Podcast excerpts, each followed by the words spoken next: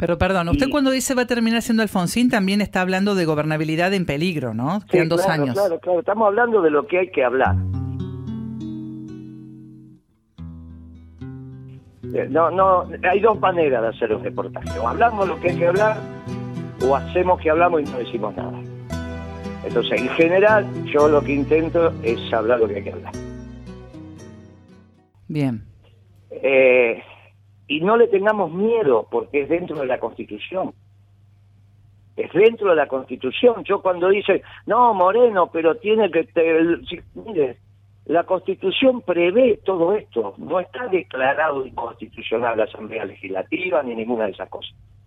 Entonces hay que hablar. Después cada dirigente dirá lo que tiene que decir. ¿Pero qué imagina usted? ¿Una destitución por asamblea o una renuncia del presidente? Destitución no, no puede haber destitución de ninguna manera.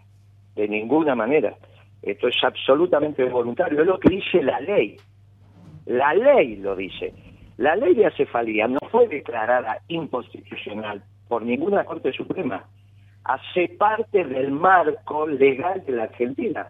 Fue precisamente el que se aplicó para resolver el tema de la Rúa y en el caso de Alfonsín lo que se hizo, si mi memoria no falla, es permitir el adelantamiento de la entrega del mando porque había un presidente electo, cosa que en este caso no, hay.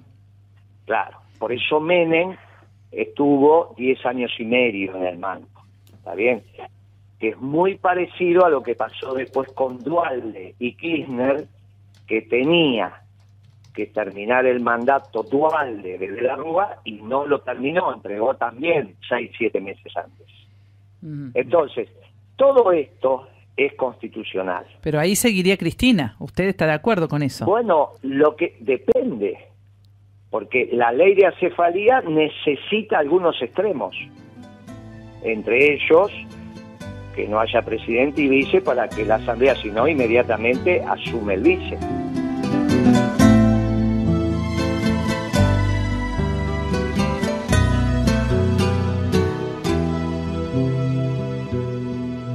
El que acierta los escenarios sigue hablando y el que no, muchachos, ustedes no lo tienen que llamar más.